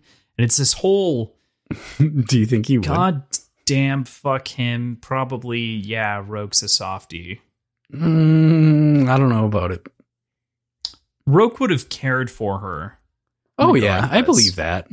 And we finally, finally in this moment see the gift that Darrow gave the jackal back in Golden Son inside of his box. A question that you asked in the moment that we've had so many conversations about is just kind of drifted from our memories. We finally figured it out. He got a scepter that represented him, the jackal, with the pyramid of the society. Because Darrow was the sword and Jackal was the scepter Hmm. reaffirming that relationship. Although at this point, it's far too late. Yeah, it's a little late. I, you're just a man who thinks a title will make him great, is a line that Darrow obviously spits back at the Jackal. And I, I think that there's actually a deeper truth there that that Pierce is pointing to. People chase after that shit, the title, all the time instead of actually doing the work to establish themselves as good person. What good people, good persons. Uh, what I mean by that is that there are a number of people who are like, okay, I can achieve the title of director of sales if I do really well at my job in sales. There are those people who are like, I can do really well. There are the other folks who are like, okay, if I cut everyone else's ankles so they can't show up to sell things, I am the only option to take the title of director of sales. And you've got kind of like two competing groups those who can actually achieve and those who steal or figure out the way to achieve beyond people who actually do things. Does that make sense? This might be just a, a series of rambles. No, that makes total sense. But I, I think I think that gets that makes what I'm about to say even more muddy. In that sometimes being a great person is only possible when you have a great title. In that it, it Yeah. increases reach and it increases sway, it increases power, it Yeah, there there is Having that title. Power. Yeah, allows you to be a greater person if that's Yeah, your prerogative. I think it comes down to a question of how you earn it or how that title is gained. I don't think it does. Not- I don't think that matters Well- at all. As long as the goal is the same and what you're using the position for is the same, ultimately, to the people being positively affected by the actions of you in that seat of power, it doesn't matter how you Hmm. got that seat of power. See, I, I think of it, I, I understand where you're coming from. I think of it as great man versus great title, right? Like Lorn was a great man who earned a great title. Nero was a great man who cheated his way in some ways to a great title. Adrius is definitely a bad man who cheated his way to a great title, but is able to wield that power after attaining that title. I guess the question is, is like what you can do within that title versus how Yeah. you get there. Right. And I think I, I think I'm thinking about how you get there. I think being having a great title gives you much greater opportunities to gain the sort of title of great man as well. Because because you just have the you have the reach. Whereas, I don't know, I could do a lot of great things, but they're there'd be very few people who would necessarily historically label me as a great person. You get what I'm saying? Like, uh-huh. No, I, I do. It's about I, scale. I think that there's I think there's a balance. And I think the important perspective that you're pulling into that is the power of the position, which Mhm. is especially relevant, of course, to uh, especially for underrepresented minorities who aren't able to even achieve the title and like achieve a point in the position where they can influence things downward in a, in an effective way. That that all feeds back. That makes sense. right. Absolutely. I think thinking about this section, I agree with more with Adrius than I agree with Mustang. Uh, as like Mustang steps into frame and defends Darrow from the perspective of he's earned trust, he's earned family, he's earned all these things. Adrius basically before that had said that you are a lone wolf, you are truly alone because of your pursuits and that you were fucked. I, I think that it's a weird combination of the two. I think that Adrius and Darrow are mirrors. The difference is that Darrow has earned the love and respect of a handful of people, wherein Adrius has only earned the fear. Mhm. That that's what kind of separates them in these moments. But otherwise, I think they're very core similar. And it's these kind of things that have shaped their their lives, their decisions. And I think if you were to discuss this three or four chapters before the end of Golden Son, they would be exact mirrors. Yeah. Because Darrow Darrow was living in fear of anybody knowing his truth. Yeah, so it, it seems like a fairly new development to this book that he actually has people that care about him genuinely. Whereas prior to this book, it's always been he is alone and he can never tell anybody who he actually is and he has to pr- put on a face any of his friendships feel fake because they are friends with somebody who's not actually him Mm-hmm. so in that respect he and the jackal are identical Yeah. in their in, in the outcomes Pre reveal for sure. Yeah. Exactly The the final note of the chapter is Mustang condemning him, finally shedding that connection of the family between the two, and the thing that she protected and valued first and foremost. It's it's based on a lot of that the the loss that she's experienced, of course, over the the course of these books, but also things that happened before the books that she was exposed to. Yeah. So the the biggest thing being God damn it. I asked you about this earlier. Claudius. Claudius. Claudius. Claudius is the biggest thing she brings up. I mean, it, it feels good to finally have her condemn him out loud, but it, it feels late. I, I guess they haven't had that much of an opportunity to speak face to face, but it feels kind of late for her to, to go through with this condemnation. Mhm. You know? Yeah, no, it, it definitely doesn't. It has a, a kind of tainted center feeling to the whole thing. Mhm. It adds a. It's. I mean, it's good for her to come around to it, and she's had a difficult time distancing herself from family, and that's where it feels like the end of Golden Son is, where she doesn't feel willing to accept Darrow on face value for what's going on because she loves her family first and foremost. Nero hasn't yet died, so some of that makes sense. But coming coming into this, I mean, it's you know what? You're my only brother. You're a piece of shit. You've killed a bunch of people. You literally murdered Darrow's uncle on stream. Like, no good. No bueno. Goodbye. Yeah. Yeah, pretty Yeah. much. Chapter 57, Luna, is is set in a very tense sort of scene. There, there are a couple of things here just to talk about of note. The, the war above Luna is set up to be this very dramatic moment. Darrow has planted information, misinformation to trick the Jackal so that there are a number of different fleets that are protecting Mars. Of course, we learn at the end that that's not true. But in theory, here, when Darrow arrives, the Ash Lord is here with the Scepter Armada, and that's it. That's all that Darrow perceives. But Boy, is he wrong. there's an entire envoy that gets sent to him that is that that comes up and says, "Tell the hag." When when they come up, he's like, "No, no, no, I don't want to talk to you. You're little pawns. Tell the hag we're here for war, not words." And I think that about sums up Darrow's feelings at this point. Yeah.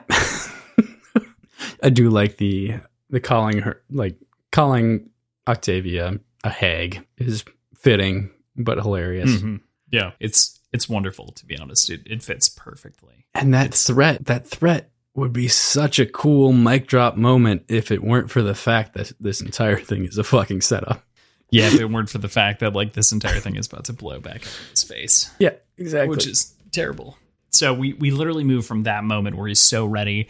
He's he's going to go let Cassius go. Of course, he's giving him a Corvette out of the situation where he's not going to side with Octavia or the Rising. Give him a moment to be this individual who's free of these politics. The last of the real eagles, as we've discussed previously. And uh, man, I believe the world still need Cassius au Bellona. Is, No, is kind of the fucking don't. Says. No, And they don't. Cassius, when let free in front of Antonia, betrays that trust of Darrow's Mustang and poor fucking Sevro that all of them had placed in him. He steals Sevro's gun and shoots him in the back, into the spine first, and then seven additional times through the chest. I mean, this is vindication for me. I had been so upset with Darrow the entire time that he was Fucking hell, man. entertaining the idea of Cassius. But uh yeah, poor Sevro. Poor fucking Sevro. Why did he why was his gun so accessible? Well, I mean, he was so accessible because he wanted to, you know, have it ready so he could defend himself in case something came up or happened, you know, an emergency. So he didn't have it in his fucking hand? Well, he wasn't going to pull it during a non emergency situation. What when would the emergency arise? Probably maybe right when- when the cell doors are opened, right? Maybe when, like, Cassius pulled it out of his holster. Was, Yeah, I mean, yeah, that is when the emergency arose. Good thing Sevro had his gun. it might have been, might have been too late. Huh. Yeah. That's- that's no, it, it it is it is tragic and it is it was completely avoidable and I don't feel bad. Wow, you don't feel bad about Sevro dying? I do feel bad about Sevro dying, but I think it's Darrow's fault, not Cassius's, That's which is what I called in in the Deadpool to be fair. So, Yeah. you know, that's that's true. That's true. Okay, so I'm bitter, into Crossland. I'm bitter about this. If I, you can't tell. You should be.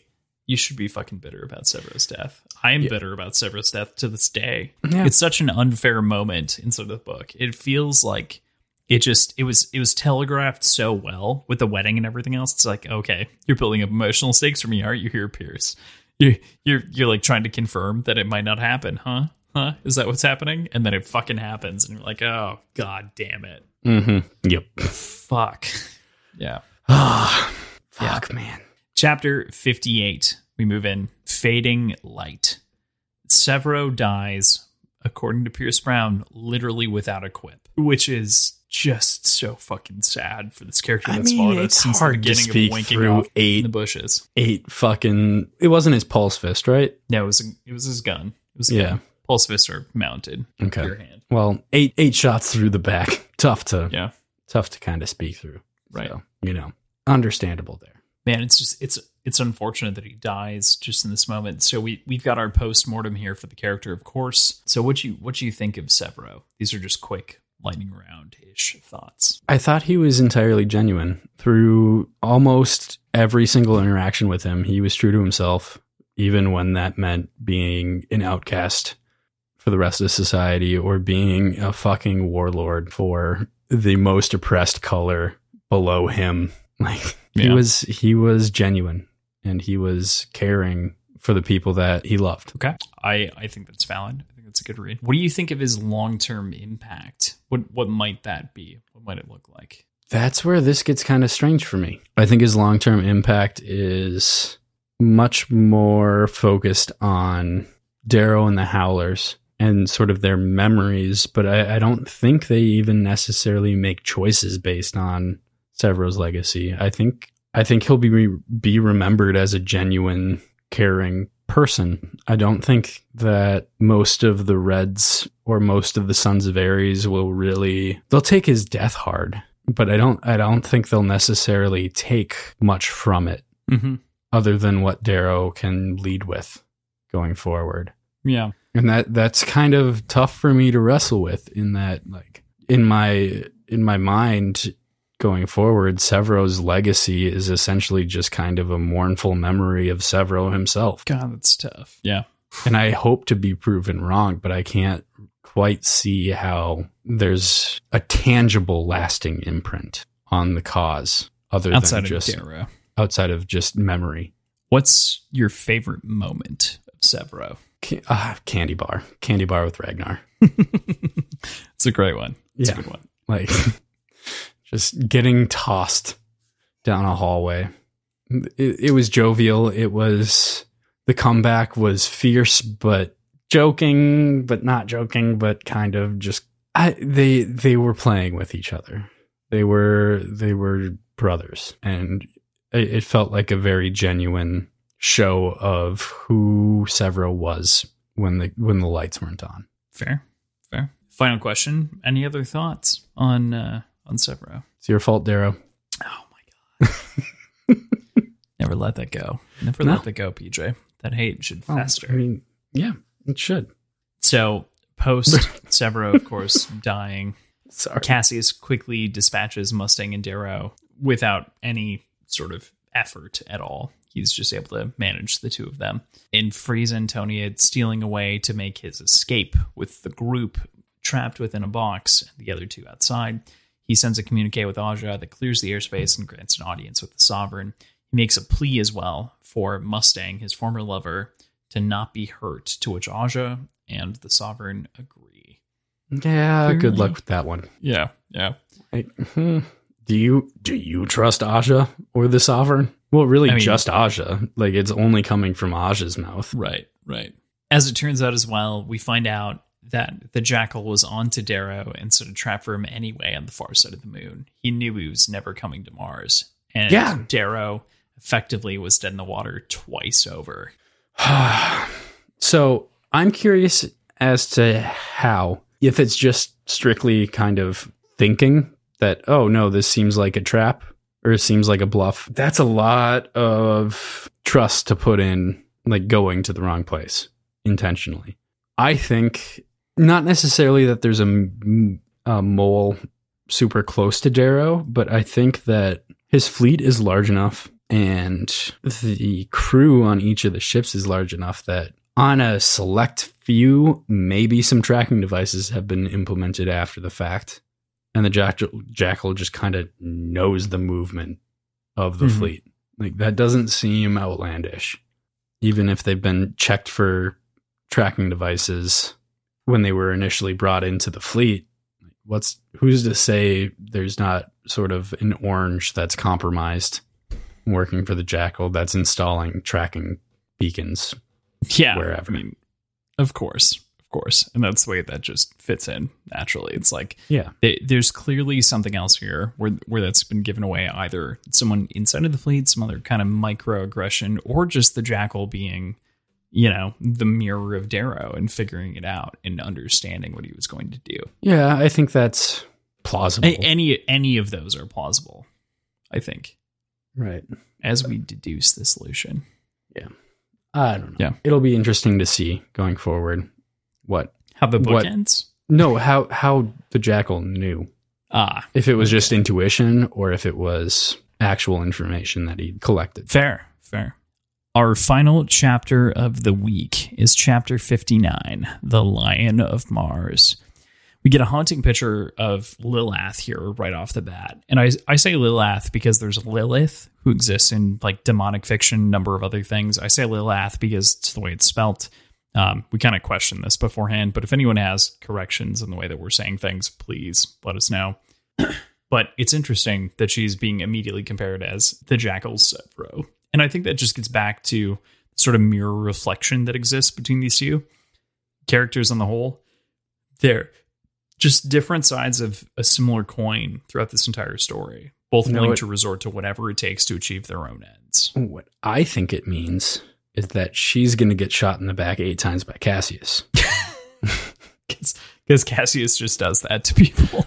only to sevros We we also post that, of course, meet an interesting character, Thor- Tharsis, one of the brothers of Tactus, another Valii-Rath, who is another one of the Jackal's Bone Riders. I, I find that very interesting because he also communicates the permission that's given from the Sovereign for the Jackal to cut off Darrow's sword hand. yep Did you take anything else from Tharsis that you thought was interesting? Uh, i mean It's brief. I did. I really didn't take a whole lot other than God. I hate the naming of all these fucking Roman based names. It's so hard to understand. Like it's not hard to understand, but it's hard to keep everyone straight. That's fair. That's fair. Tharsis is is interesting because I think I I think he's interesting because I think he mirrors a lot of the same language that Tactus has, but obviously he's not the same person. You know, as as we heard him talk, Mm-hmm. There was a lot of him act. animosity between Tactus and his siblings, wasn't there?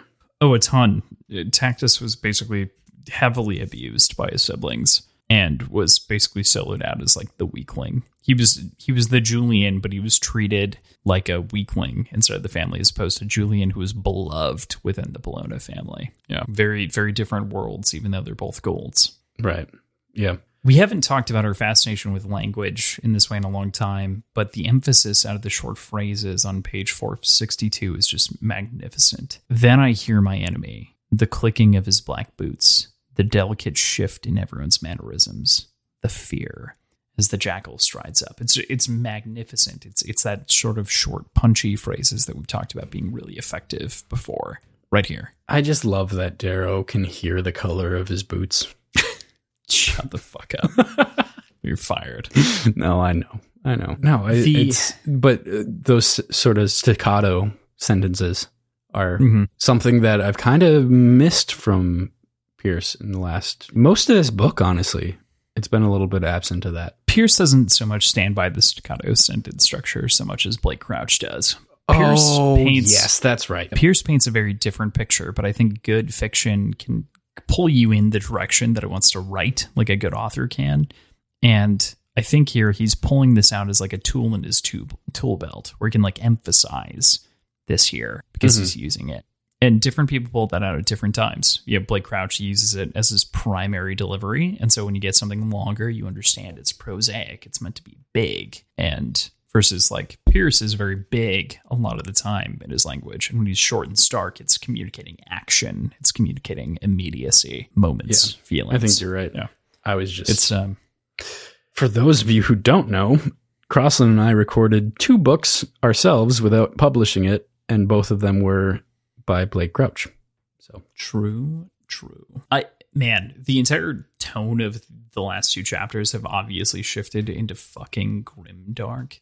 Everyone wearing the bone, bones of the fallen howlers around them. Jackal Yeah. wearing Fitchner's fucking rib cage. it's It's just like brutal. how fucking vile can these characters really be? Dude, it's pretty fucking metal though. Isn't that also like fucking cool? images onto the bones. Like who are oh. you? Oh. I feel like Just- we're at a GWAR show. At least that's comedic. Yeah, that's true.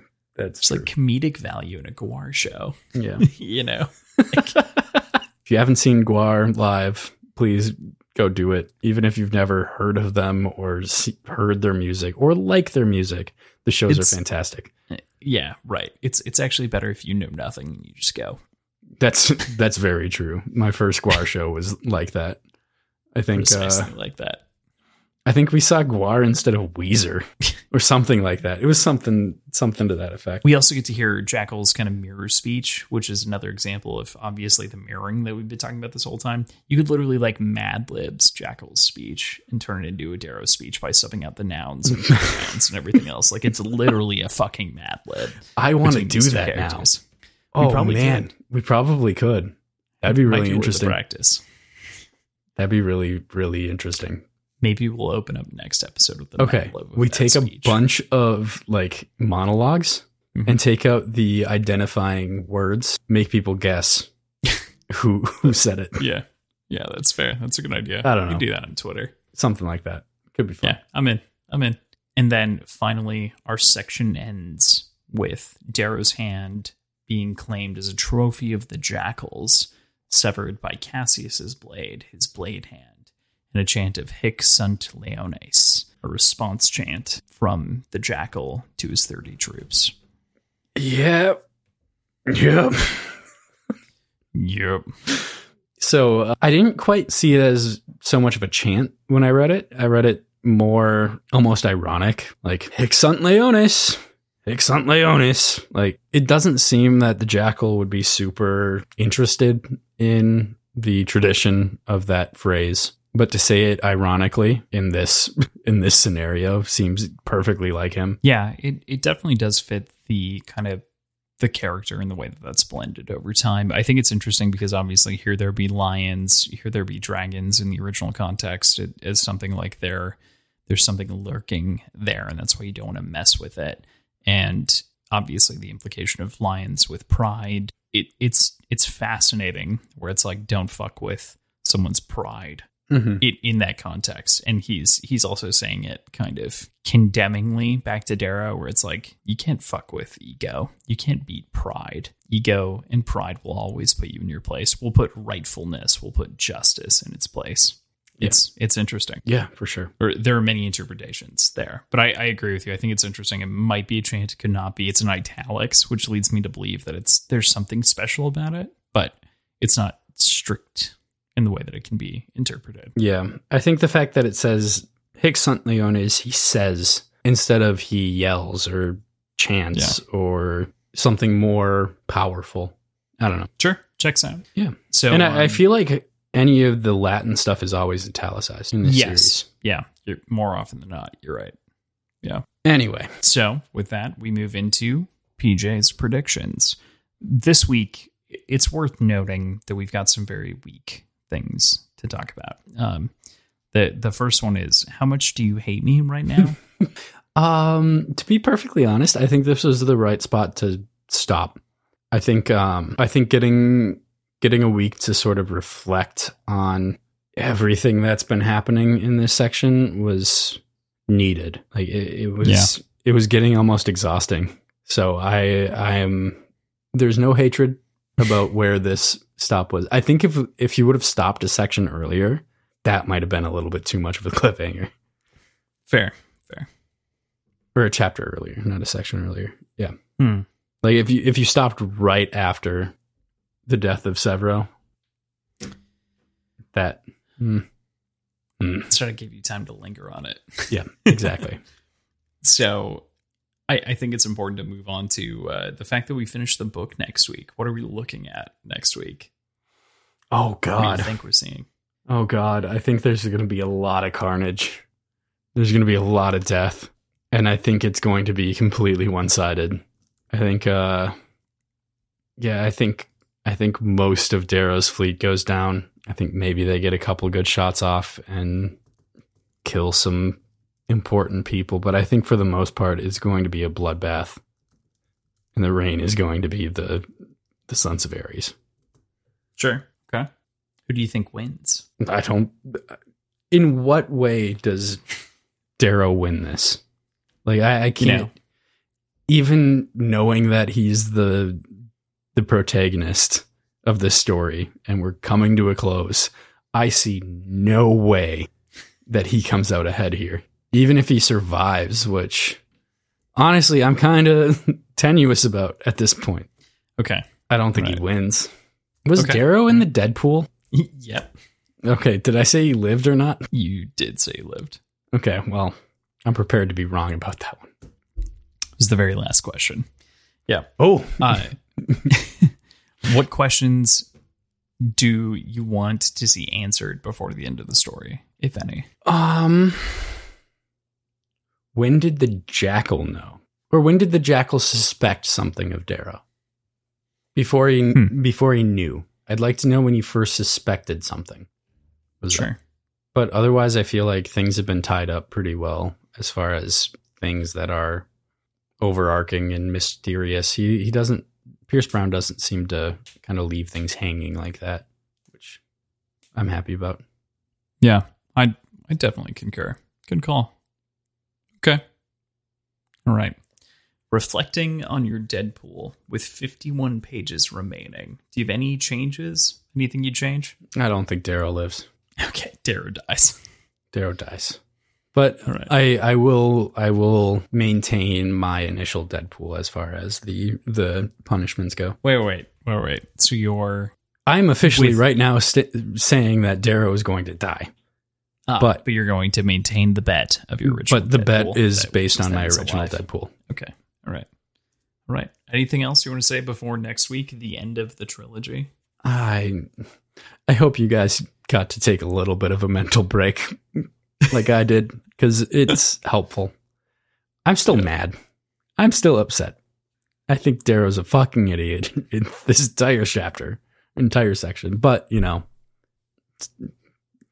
his bed, he gets to lie in it. Reap what you sow. Yeah, there you go. So, There's the there's the thing. There's Cassius The even fucking said it. did he actually? Yeah, he did. yeah, didn't he he? did. Yeah, That's. man.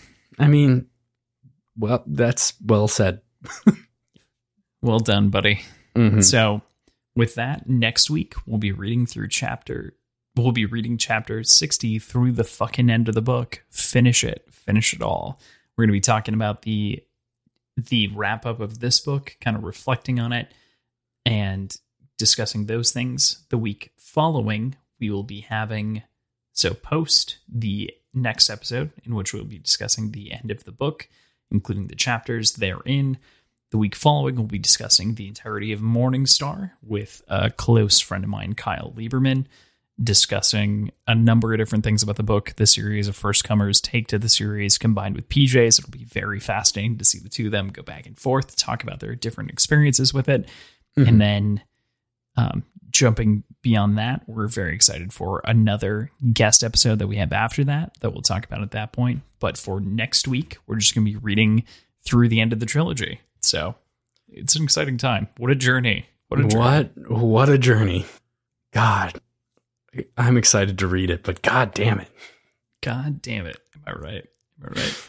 All right. So, that is where we are leaving you for the week. Please as always continue to listen, refer to us to friends that you think might enjoy us, review us on whatever podcatchers that support it if you if you feel so inclined. Our website is wordsandwhiskey.show and our social media accounts are Words Whiskey Pod at Words Whiskey Pod on both Instagram and Twitter.